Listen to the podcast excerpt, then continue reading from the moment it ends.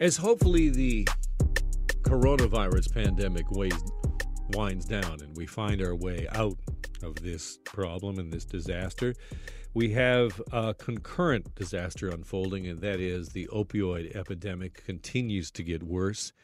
We have numbers in from Toronto Public Health that show that in January of 2021, we saw the highest number of fatal overdose calls ever recorded in a month.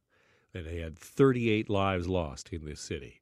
On May the 5th, five people died of a suspected opioid overdose in the city of Toronto. That is, five people died on May 5th in a single day.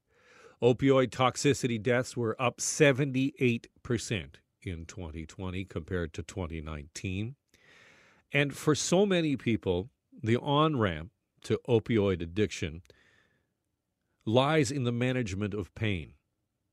People that go to doctors and you know seek relief for any kind of any number of kinds of issues, and then next thing you know, they're hooked, and we have seen that time and time again. My next guest lost his daughter at the age of 37 to opioids. Rennie Soetens is the former progressive conservative MP under Brian Mulroney way back in the day, and I'm pleased to welcome him to the program. Hello and welcome. Thanks for having me, Alan. Um, can we just begin with the the stigma that I think still exists out there about opioid users and, and how people, as I mentioned, on ramp. Uh, can you tell me a little bit about your daughter's story? Sure. Emily was um, a very active adult um, played uh, on a, vol- a kind of a social baseball team with uh, a bunch of other similarly aged adults. Had a good job. Uh, very familiar with the SAP uh, uh, program for inventory control and scheduling and so on, and really had uh, had things well in order. She had her own house, uh, had her own pets, uh, was enjoying life,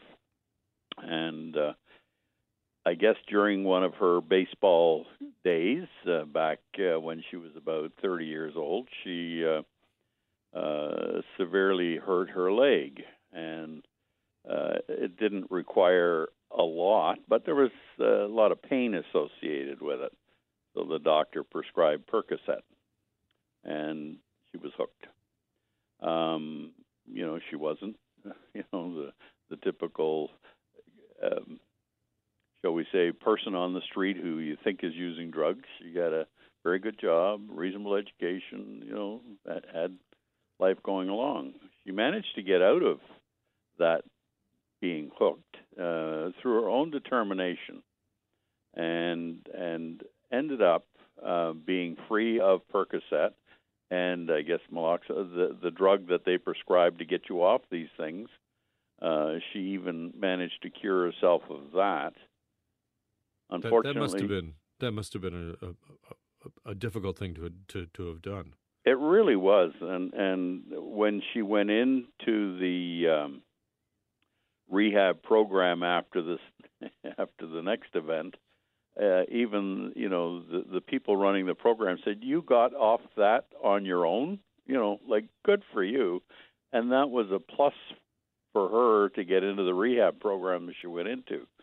Unfortunately, Emily developed thyroid cancer um, after she got off the the first uh, event, and and again, uh, they did some surgery and prescribed drugs, and lo and behold, she was back on it. Um, and you know, and at that point, uh, she struggled for several years um, to try to control it. Um, didn't really fully talk to us, her parents, about it, but certainly did talk to her siblings about it. It was kind of a stigmatism that she didn't necessarily want to talk about publicly, but the end result of it, she lost her job, uh, and I think it was because of that. I mean, nobody's ever said that, but you know, if I were the employer, I guess I'd look at it seriously. And and so she went into rehab uh, after struggling for a few months, uh, trying to figure out what to do. And she did that voluntarily. And in fact, you know, they said to her, come in after Christmas. And she said, "No, I want to come in before Christmas." Went in, great program to be fair, um, and came out of the program. She was a new Emily. Uh, unfortunately, maybe came out a week too soon, or uh, who knows. Uh, she was gone three days after she came out, and took, uh, I guess, something laced with uh, uh, fentanyl, uh, and uh, and that was it. And in your run up to you know what was being reported in Toronto, uh, uh, the week Emily died, there were four similar cases in Durham uh, where people had taken what they thought was you know whatever, which ended up being fentanyl. And and this is the the scourge of what's happening on our streets now is yes. is the toxicity has changed. So did you have a do you know what Emily was using? Was what did she did she know she was using fentanyl or was she no, seeking no, something she, else? She she was not. She thought she was taking uh, either cocaine or ash, a white powder substance, and and uh, um, you know that uh, that's what she thought. Well, I don't know what she thought she bought. You know, that was kind of uh, one of those things we didn't know at the end because we really never had a chance to talk to her about Emily. You're back on this stuff. What went on? We found out that she was back on the stuff when we found her um, expired. It was as, it was that instantaneous.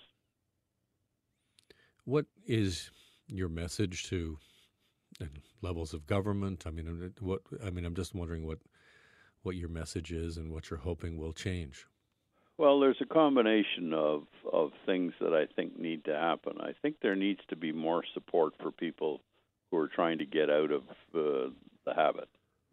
And fortunately, you know, and I say this um, not boasting or anything, we were able to help Emily financially afford to go to the rehab program. I don't think that's the case for lots of other people. So I think there needs to be greater support for people to enroll into rehab programs, uh, and whether they're privately run or publicly run, that's not an issue to me. Emily went into a privately run one, and I think that um, you know the cost of those things needs to be dealt with somehow. And I think there needs to be more counseling services available. Uh, Emily was really not able to get any public sector counseling uh, of any consequence when when she was struggling for that six months, you know, prior to her going into rehab.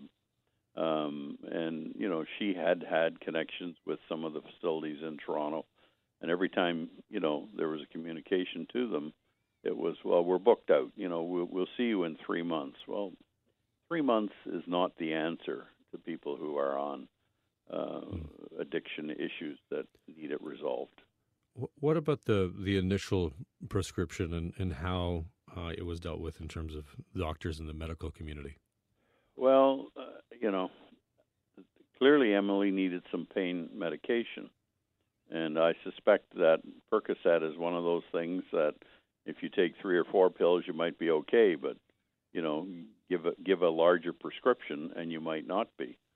So I think there re- needs to be some real look at the the delivery of these prescriptions. I mean, eh, if there was an electronic system that said Emily has gotten six of these pills and that's all she's entitled to, so, regardless of what other pharmacy she might go to in Canada to get it, there's a flash that says, "Hey, she can't have any more of these." You know, uh, we weren't involved with the doctors who were prescribing this Percocet. I mean, we knew she was on pain pills when it first happened. We didn't know what, and I guess the whole world maybe didn't know just how OxyContin and Percocet and those kinds of drugs were so addictive.